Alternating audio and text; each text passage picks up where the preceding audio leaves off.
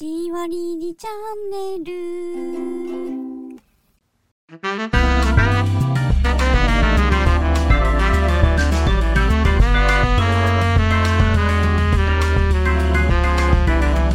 シュアレディヒヤマーノ Dosu Koi Radio.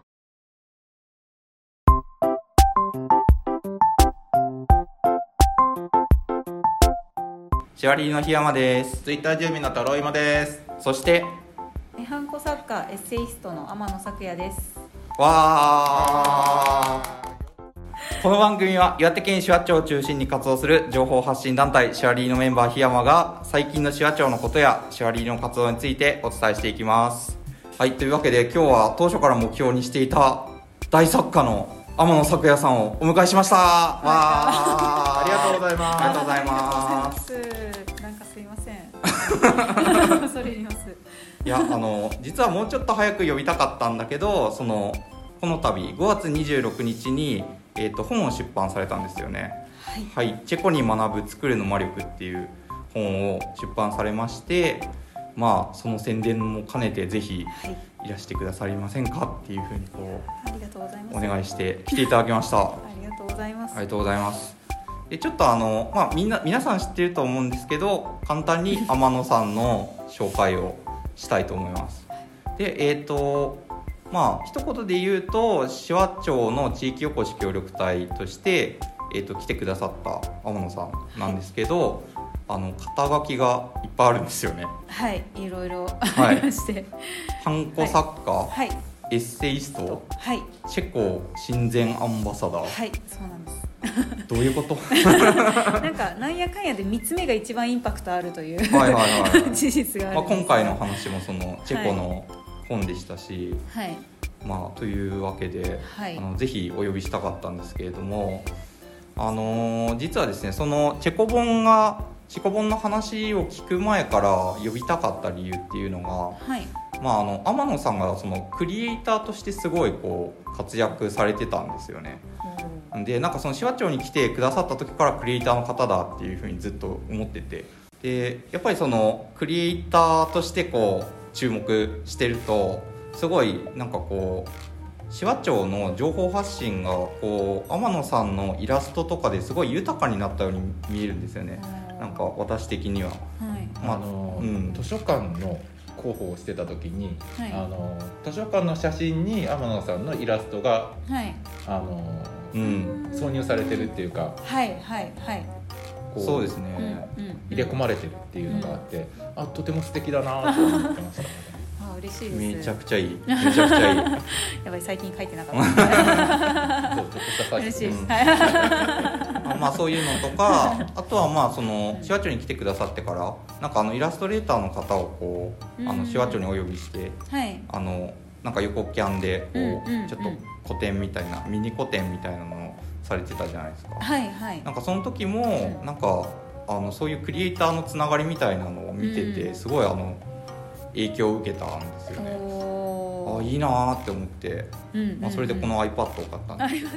今日はそのもちろんこの度出版されたあのチェコ本の話はい。も伺いたいんですけどちょっと個人的にはその天野さんのクリエイターとしての始まりみたいなのすごい聞きたくてはい。なんか意外とうん。なんかその辺の話を見たことがないと思うんですよね。はいはい。やっぱりそのチェコの話とか、あとその前の本あの、まあ、介護のうんうんうん。あの、お話とかは結構聞いたんですけどはいそうですね。そのハンハンコ作家としてとか、うんそういう始まりみたいなのをちょっと今回最初にはい。聞いてみたいと思います、はいわかりました。よろしくお願いしなんますか真面目です真ね面目。真面目なんですけど。真面目 一応真面目なんですけど私はね。すみません。あのえっと、うん。ハンコ作家になったのははい。えっとまあ、最初私、まあ、大学とかも別に美術系のことを何も勉強してなくて、うん。あのまあ、普通のよ四大というかに入って広告代理店に一回就職したんですよね、はい。あのインターネットの広告代理店だったんですけど、まあ、その会社が結構ハードでして あの、まあ、自分にまあちょっといろいろ部署とか、まあ、合ってなかったっていうのがあるんですけど、ちょっとこう、まあ、割と体を壊しそうなぐらい忙しくてああそうだったんですか。そう。でちょっと新卒で入るとちょっとまたなんかまだ社会もわからないし、うんだからなんかこううまくできなくて、でちょっと2年半ぐらいは勤めたんですけどその辺でもう辞めようってなって辞めたんです、はい。会社を。うんうん。でその時、まあ、そのただその会社で出会ったあの新卒の同期の子が今手話町役場に勤めていて、はい。その彼女の紹介で手話に来てるんですけどそうそういうご縁はあったんですけど、はい。でもその最初に入った会社で仕事してる時もうん。やっぱり仕事がきつくてなんかきつい時ってなんか余計なことしたくなるんですよ。わかる。なんか 全然関係ないことをしたくて。でなんかたまたま本当になんか文,、文房具屋さんかなんかに消しゴムはんこがあって、うん。なんかちょっとちょっと消しゴムはんこのなんかざちょっと可愛いやつが流行り始めた時があってなんかテキストみたいなのあったりまあテキスト見てないんですけど、うんうん。なんかなんかやってる人がいるなみたいな感じで、はい。でなんかああ売ってるからちょっと自分でもやってみようかなっていう気楽な気持ちで始めってはいはい。へえ全然なんかうん勝手に始めた感じだったので、ただあの私なんかあのもともと中学の時とか漫画とか書いたりしてたんですけど、はいはいはい。趣味で。あの、うん。友達となんかよく回し読みみたいなするあります。感じでありますか？る。あれはすごいしてて、はい。めっちゃ楽しかったんですけど、なんか中学2年の時になんか美術の成績で2がついたんですよ。でなんか多分なんか提出物出さなかったとかそんな理由なんですけど、うんはい。でもなんかすごいショックでその時なんか中2くらいの時のなんかうんうん。繊細な時期に、はい。なんかあもう美術の才能はないんだみたいな感じに思っちゃっあ向いててないんだと。そう向いてないんだと思って、うん。別になんかその時すごい上手いとは思ってないけど、うんうん。やっぱりダメなんだみたいな感じで なんか思っちゃって。しばらく絵絵とか全然描いてなかったんですそうよだったんですね。まあ大学生とか、はい。まあ、あの高校生とかの時は全然書いてなくて。でなんかそこからそのただ社会人になって2年目ぐらいとかにちょっと余計なことしだして あのハンコってなんかトレーシングペーパーでなぞるっていうところから始められるんです、図案まあ残価の図案をうん。なぞってもいいしなんか写真とかをなんかなぞったりして、なんか似顔絵とかからやったんですよね。はいはい。あのあとなんかすごい一回大晦日に暇な時があって あのなんか百人一首のなんかセミ丸っていう札があるんですよ。そうなんかセミ丸の札があってはい。なんかわかんないけどセミ丸を掘り出した時があってめっちゃウケてる。なんかそういうよくわかんない。目の前にあるものを多分なんかやりだしてうん。お酒とかなんかあってお酒の瓶とかをなんか掘り出したりとかうん。そういうなんか写真どっちかなんかもう目の前に見えてるものとか写真とかがあったらそれをなんかなぞってみるみたいなところから始めたら、うん。まあ、最初特にうまくないからあの思い通りにいかないんですよ。はいはい。だからそれが味になって、うん。なんかで自分でもいやなんかいやうまく掘れなかったなって思ってたけどななんかで多分 SNS のちょっと前だけどなんか写真をアップしたんですよ。うんうん。でなんか友達がなんか見ててくれたらしくて、はい。なんか「いいね」とか言ってくれてなんか初めてそんなこと言われたっていう気持ちになって、うんうん。承認欲求がそうそう満たされかあ えいいんだとか言ってなんか味があるねみたいな感じになって、うんうんうん。まあ、だんだんなんかそれでちょっと自分でも楽しくなって作り始めてなんかマイケル・ジャクソンを掘ってみたいな。なんかよくわかんないですけど、うん。なんか掘りやすそうな人から掘っ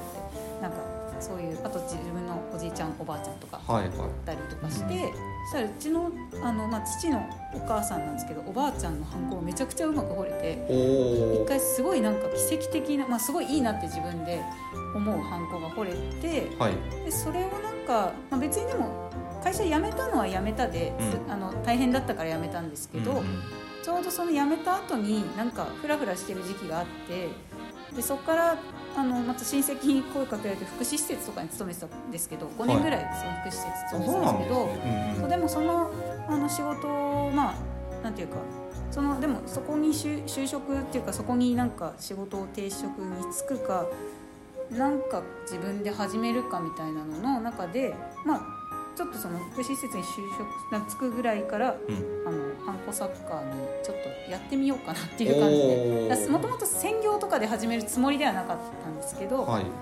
あの出店をし始めた感じです、あの手作り市みたいなイベントにもう出てはい。でそこにでそこの人たちからオーダーを受けるみたいな感えじで、ー、えその場で？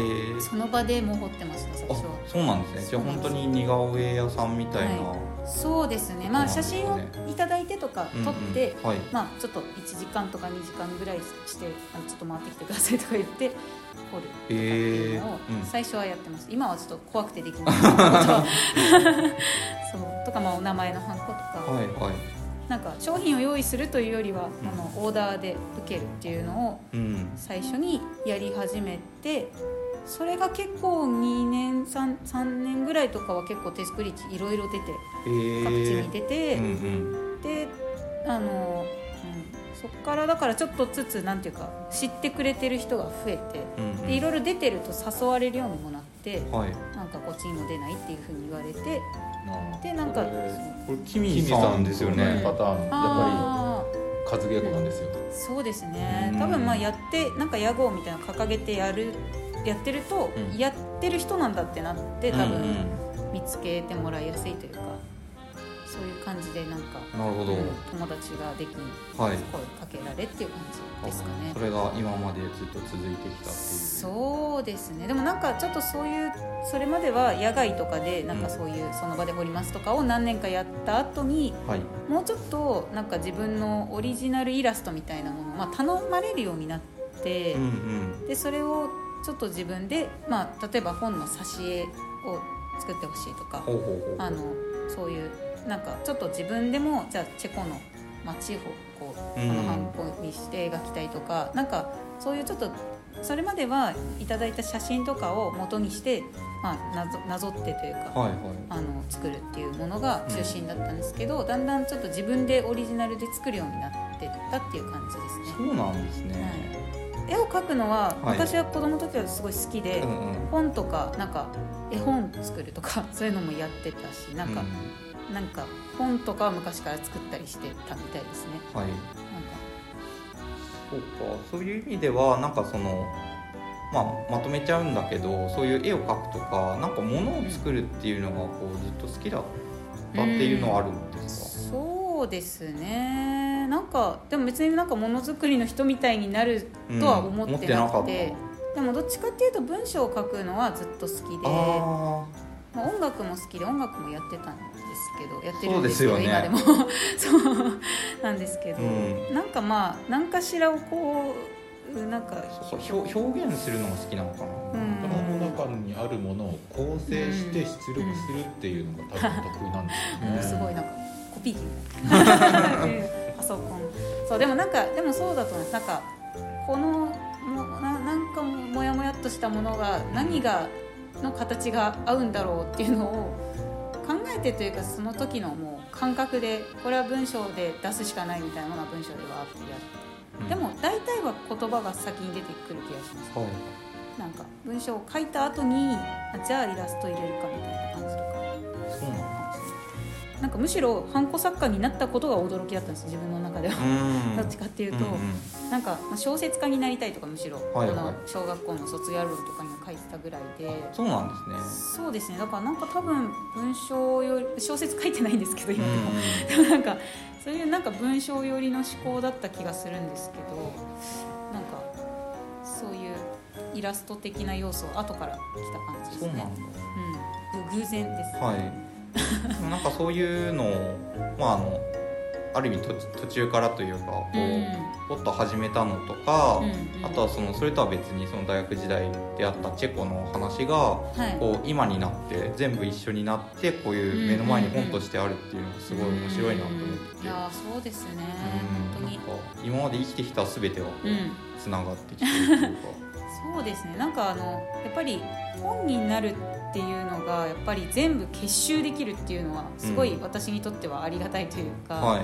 やっぱハンコはハンコででもなんか何か伝えたいとか知ってもらいたいっていう時に結局ハンコも便利というか、うん。版画の方がイラストがあった方が伝わりやすいものってあるのでそうですね。なんかそういうのを組み合わせて作るのが面白いなというかそれそれが伝わるなっていうのをここ数年ですごくより気づき始めたっていう感じで、前まではなんかハンコ作る時はハンコで文章を書く時は文章っていう感じだったんですけど、うん。なんか合わせ技の方が伝わるじゃんっていうのがここ数年ですごいこう考え考え始めてそねでそれが本になったっていうのはなんかまあ本だったんだっていうその適した形はっていう感じはあります。このチェコの本もそうなんですけど、うん。その前もっと前とかにやっぱりずっとチェコの作品を作り続けてたんでハンコとか、だからそのハンコのチェコのハンコの展示とかうんうん。はずっとやってきてて何年か、はい。例えば、まあ、旅行行ってきてそれについてちょっとじゃあなんかチェコのなんかチェコの旅行記の展展示みたいな感じで、あの展示はやってきててその時にやっぱりジンみたいなの作ってたんですよ。はい。あの文章冊子みたいなの作ってて、うんまあ、その時は「ジン」なんて言葉とでは言ってなくてなんか文章だらけのなんか本当にあの旅行記って感じ。ハンコ作家のくせになんか文章ばっかりじゃないかみたいな感じ。その時は自分で思ってたけどでも結局その本を作ったことが結局この本あの今のあのこの本につながっていって、あのまあ、実はそのそのちっちゃい本を作った時のにちょっと手伝ってくださった編集さんがこのはい。今の新しい本の編集さんだったりとか、は書いているはい編集の方。なんあですそうなんですそうなんです。だから結局なんかやっぱり元はこういう一回自分の形で何か、まあ、何回か出してるんですうよ、ん発表してて、まあ、それがなんか火が熟して、まあ、ようやく本だって感じ最近すごいよく「本ってどうやって出すんですか?」って。どはい。すごい最近めっちゃ聞かれるようになって。手話帳で他に本出してる人なかなかいないですだからまたこうちょっと自費出版とかっていうのと自主制作っていうのと出版社さんを通して出すっていうのが違うので、もう本当に手話帳に限らずみんなから聞かれるんですよ。うん、う ん、そうでもなんかうんでも結局なんか形として一回自分でどんどん出していかないと見つけてくれっていうのは無理だから。確かにし同かないんですよ、人誌は割ね、と本当に勝手に作ってるイメージが。そうそうそうそう。そうですね。そうそうそう。だから同人誌とかもう好きで作ってる人って勝手に作ってるじゃないですか。そうですね。だからそういう人たちもまあなんかもしかしたら何か本になるかもしれないし、なんか結局まあブログでも何でもいいんですけどなんか出しとかないとダメだなってそうですね。それめちゃめちゃ感じます。であとなんか形にやっぱり本とかってとか、まあ、展示とかってやっぱり一回形にしないとどうしようもないので、は なんかまあ誰かに見せるっていうことで、いうん。まあ形に何かしらまあ紙なのか本なのか作品なのかみたいなのをしておくっていうのが大事なんだなというかな何年も前に作った作品に今結局救われてるみたいな感じなんで、うん。そうななんかそうですね。なんかその時は別にそんなに思い入れまあそれなりの思い入れをつく使って、ね、入れて作ってるけど、うんうん結局あ何年か前の自分の思いがああそうだったよね っていう感じで自分も思い出せるし、うん。貴重貴重というか、まあ、残しておいてよかったなっていう感じですよね。天野咲也です。チェコに学ぶ作るの魔力という本が鴨川出版さんより発売中です、えっと、イラストとか版画とか、えっと、漫画も含めてチェコのことを語ってますのであのぜひ読んでください。シワッチョ在住のイラストレーターアトリエキミです。情報はインスタグラムで発信しています。カタカナでアトリエキミで検索してください。よろしくお願いします。今週の推しが尊い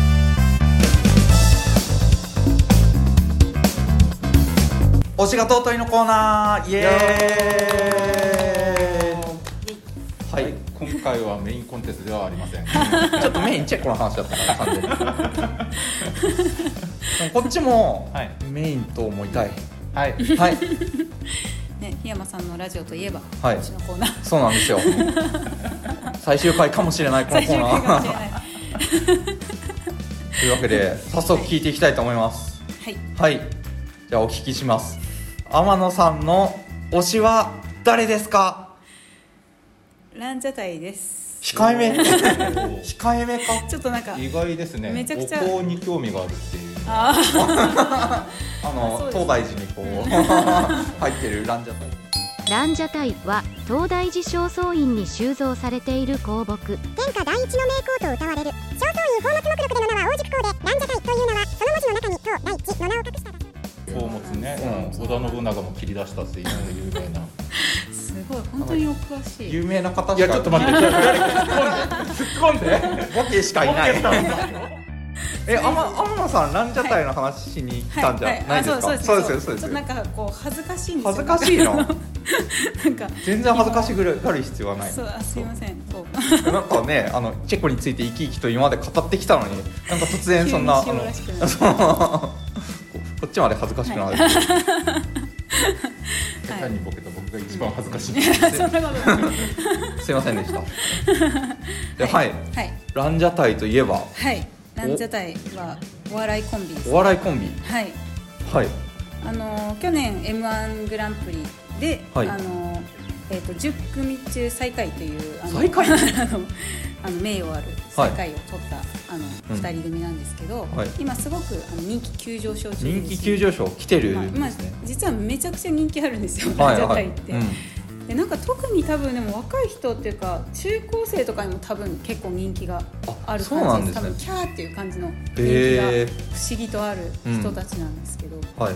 でも私もあんまり最近まで知らなくて、うん。去年の m 1のちょっと前に実はあの盛岡であのまあグレープカンパニーっていうあの、はい。サンドイッチマンの事務所のあの、うん。お笑いライブがあったんですよ、はいはい。でそれにランジャタイも出ててえ事務所同じってことあですか？事務所同じなんです。そうサンドイッチマンとと同じで。そうなんだ。そうなんです。グレープカンパニーというあの事務所で。はい。でそこの事務所が一緒でその事務所ライブみたいな感じでやっていて、まあはい。私はもうお笑いがもともとすごく好きだ好きで、うんうんで、まあ、自分の住んでたところ結構本当お笑いの、まあ、言ってみれば聖地的なところっていうか芸人さんめっちゃ住んでるんですよ。そうなんだ。エリアが、うんうんまあ、高円寺とか中野出身なんですけど、まあ、はい。はい本当にお笑い芸人さんいっぱいいるところで。ああじゃあもう地元の人もみんなお笑い文化っていうのがあってみたいな。そうですね。地元の人というかまあなんかやっぱ住んでるので、うん。知ってる人テレビとかで見て知ってる好きな人とかは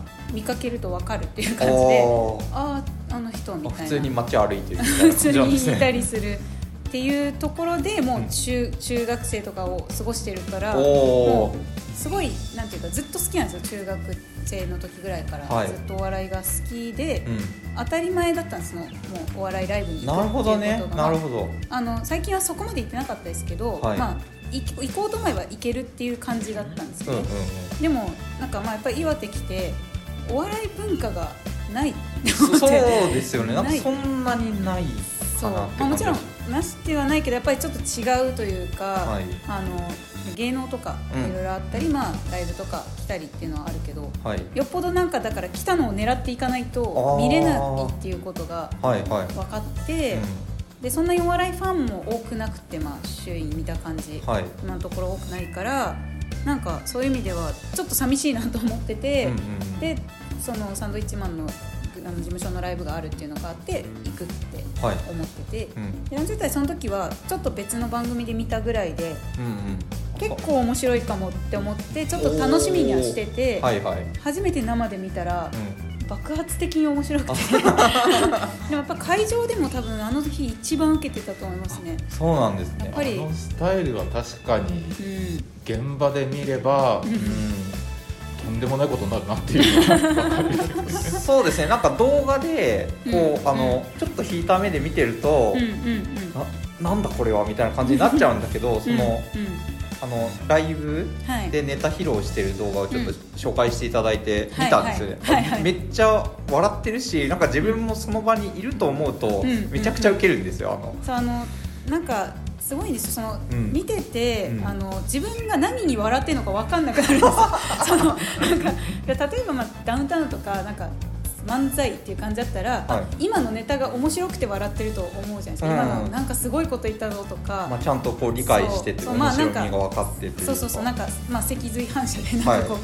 あの笑ってるけど分かってるじゃないですか。あれが面白くてっていう、はい。でもランジャタイの場合は見てても何が面白いのか分かんないけど面白いっていう瞬間がすごいあるんです。そうなんだ。直感的に、はい。はい。でもちろんフレーズとかうん面白いことを言ってるし、行動も面白いっていうことはあるけど、うん今何なんだっけっていうこの時間何なんだっけぐらいの謎のトリップ感があるんですよ。な特に生で見てると。そうなんだ。もうだから音楽のライブとかを見てるのに近いかもしれないですね。熱狂ぶりが。はいで特に、うん。まあ、あの私が今協力隊で仲いい岡本さんもお笑いが好きで、一緒に見に行ったんですけそうなんどですね。うんなんか、まあ、彼女も結構笑うゲラなタイプで、はい。そういうなんか一緒に笑う人がいるともうより楽しいんですよ。めちゃめちゃそうですよね。なんか。より楽しい。で家で見るランジャタイの一番正しいあの見方は酔っ払いながら友達と見るっていうのが一番 それが確かに楽しそうだあれは、最高に楽しいですね。うん。そう。パーティーですねだからちょっとした二人組のコンビの方々じゃないですか、はい。であのなんかボケる方の方が、はいはい。すすんごい勢いでボケていきますよね。はいはい。でもう一人の方はもう突っ込むかっていうと別に突っ込まないみたいな感じで、なんかそのうんボケてる人がめちゃめちゃこう、うん。まあ、天才奇才っていう感じなのかなと思ったら、うん。なんかうん実はもう一人の方がやばいみたいな、どっちもやばい。やばいんですねどっちもあれ。どっちも別軸のやばさがあるので、うん。それがまたいいというか。でまあ特に、まあ、私はどっちも好きなんですけどやっぱはい。特にあの、まあ、ずっとボケ続けてる国崎さんっていう人が好きで、うん。黄色いジャージの人なんですけど あの人がやっぱすごいのはそのガソリンスタンドのなんかアルバイトをしてた時に、はい。なんかはいそのもうひたすらなんか反復的なこう行動の連続でもうちょっと気が狂いそうだった時に、うん。なんか暇な時にそれこそ鏡があって鏡の前でずっとなんか、あの面白い顔とか動きとかの練習してたっていう。変な人なんですけど、そういうでそれをなんか動画とかに自分で撮って自分で見たりとか、はい。とにかくなんか自分のなんかこう動きとかであのこう面白さを研究してたというかそういう感じのうん。延長なのでだから基本的に人に披露するとかっていうよりも、うん。なんかこう自分がやりたい動きをやるみたいな感じなんですよね基本が。はい、だからネタもうん。基本的に国崎さんがずっとそうやって動いて、うん、伊藤さんがリアクションするっていうその 何？みたいなのを 言うみたいな感じのあのなんですよ。だからそうやって成立する感じなので,で、はい。別になんかやめろよとか言わない、うん。そのツッコミの人。ツッコミじゃないから。そうですね。えあれですよね。その世界の常識を受け入れてるっていう。そうそうそう。とかギリギリ「なんで?」とかは言うっていう「なんでそうなる?」みたいなことは言うっていう感じ。なんかこう異世界でその国崎さんの方が異世界の住人ではいはい。で転生したい方がそのあの、えっと伊藤さんまあはい。伊藤さんの方で、うんうんうん。でこの世界ではこうなってるのかみたいな感じで見てるっていう。宇宙人を見てるみたいな。あそうそうそう宇宙人を見てる地球人みたいな。見てるだけみたいな感じ。そう。ここの世界ではこれが常識かみたいな 確かにそういう感じ。そのぐらいのリアクションですよね。ー、うん、宇宙人を責めるとかはない確かに。ないないない。文化を尊重そう尊重してる。そう多様性を尊重し尊重してるかもしれない。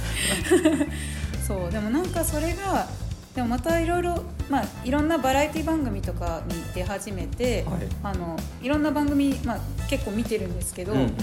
あのななんか手数はそんなに多くないんですよ その国崎さんとかも。基本なんか割と同じことをやってたり、まあはい。同じことを繰り返してやるのが面白いっていう人でもあるんですけどあー。でもなんかどの番組に出ても結構同じ動きとかを、まあ、ちょっとずつ変えてやってたりするのもなんかすげえなって思うんですよなんかなんかその持ち数が少なかったらなんか落ち込んじゃいそうじゃないですか、はい。なんかもっと増やさなきゃとか、はい。なんかこれが通用しなかったらじゃあ別にしようとかっていう感じが全然ないんですよあの人は。